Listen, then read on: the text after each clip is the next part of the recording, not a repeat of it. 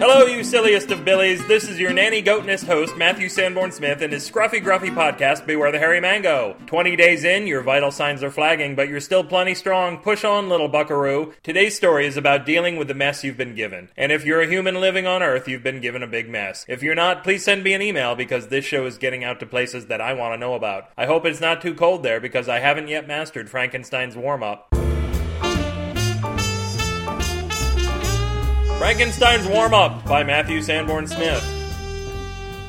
What Mary Shelley never told you about in the book was that the creature we've all come to know and pity wasn't Victor's first one.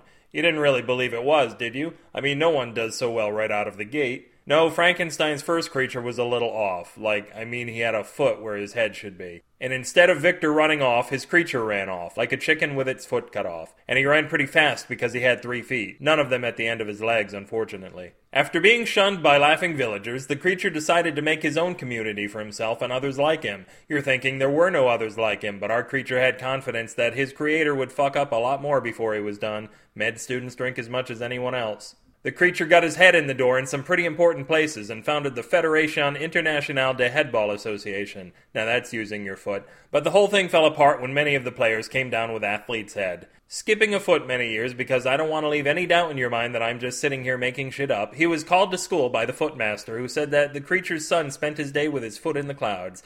The creature footed over to the school, tapping his head to the music on the car radio. Did I mention the creature also invented cars and radios? That's right. Unlike Victor, he didn't have his foot up his ass. Jesus Christ, Pop, the kid said when the creature showed up at school. Is the whole story gonna be like this? I'm afraid so, son, said the creature. It's out of our control. It's all in the lungs of God. Then he tousled his boy's foot hair with his right lung.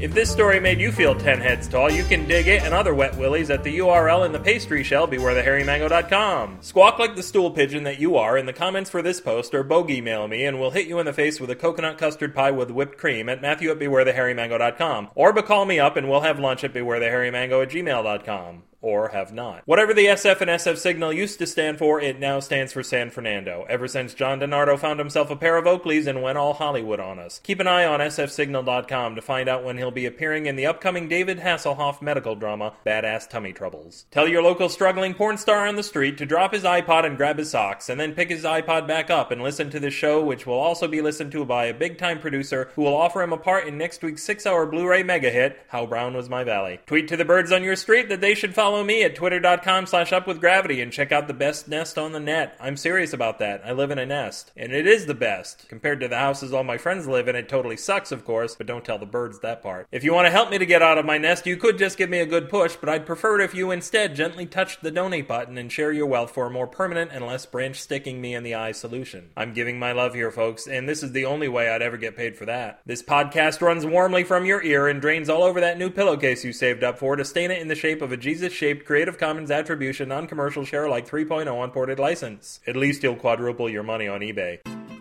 This has never been your Dixieland daddy, Matthew Trombone Smith, saying cleanliness is next to godliness, but its adjacency is rather tenuous if you ask me, as it's merely diagonally. Pretty sneaky, God. Good night.